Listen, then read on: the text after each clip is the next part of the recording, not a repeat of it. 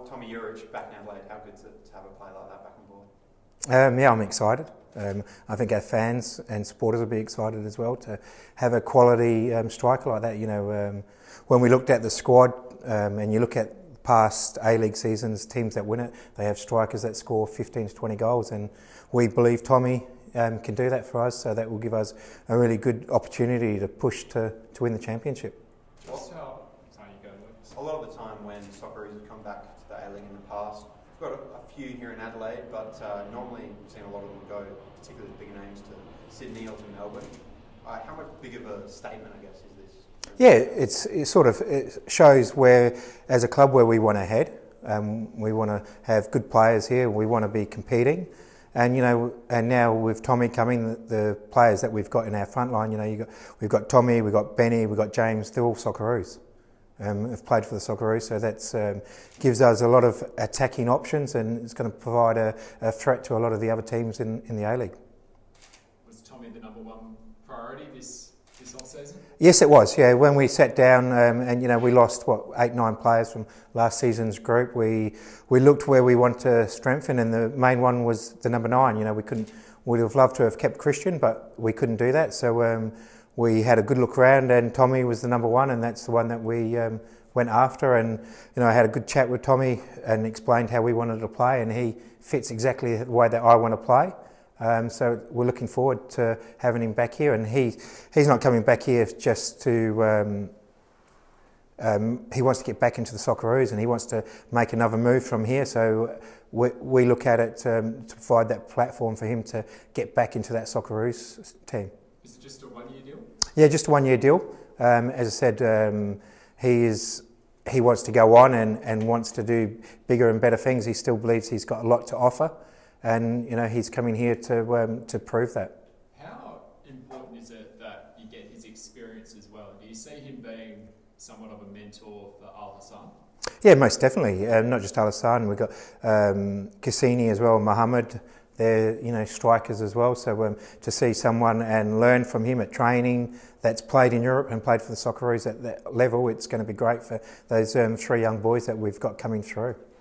You've been with Adelaide a long time, both as a player and uh, coach and in the backroom staff. Where would you say this signing ranks amongst sort of the biggest in, in club history? Um, yeah, look, as I said, um, it's not very often that we get players coming back that are Socceroos. So as I said earlier, you know, Ben Halloran and James Troisi, they're Socceroos as well that have come back to the club. So um, yeah, he's definitely right up there. Just on uh, Javi López as well, um, saw Isaias being involved in the announcement. How big uh, of an influence was he on this deal? Um, yeah, a huge influence. Um, he contacted Bruce and put us in in contact with Javi. So, um, and when we had a look and you see his credentials and the experience that he has, you know, we're looking forward to him coming in and, and helping. As you said, we've got a lot of young players in our group, and it was important that we brought um, players with good experience and that have played at a high level that our young players can learn from. And we're look, really looking forward to having Javi here and looking forward to him um, showing that leadership quality. You know, he was captain of Espanyol for a long time, so it's important that he brings these leadership qualities to our young group. How far away would you say you are from completing your team now? Um, yeah, we're, we're pretty close. Um, you know, um, if you ask Bruce, Bruce would say we're we're done. If you ask me, I'd like maybe one more player, but um, you know, I'm very happy with the squad that we've got um, going forward. As I said, well, now we've got a, a, really good balance of young players and experienced players. So um, I'm really looking forward to getting the whole squad together. You know, that's the only thing that now is um, getting some opportunities now where we can actually um, play some games um, before the season starts. That's you know, but in this time it's going to be difficult. Has the club locked in those pre-season games on a trip to Sydney next week? Um, yeah, we've got two games locked into in Sydney. But unfortunately, we're not going to have Javi and, and Tomi for those games yet because they they still got to get to the country and still have 14 days isolation. So we won't have them available till um, um, round one, hopefully. Where's Tomi at the moment? Um, he's in Croatia at the moment. Um, so um, after he f- finished with his club, he uh, went to Croatia to see his family, and then now it's just a matter of um, getting him a flight back to Australia. And that's the tricky part. That is the tricky part. Yes. You mentioned that you'd still like one player. What area of the of the team do you reckon you can still improve? Um, yeah, look, I, I don't think um, you know the squad that we've got. We don't need. Um, yeah, we would like to improve, but it's just more to have the balance in the in the squad that we have numbers. Uh, you know, we would ideally like to have two players in every position, and we're we're pretty close to that. Um, so it's just you know, as a coach, you you're always um, keeping your eyes open for players.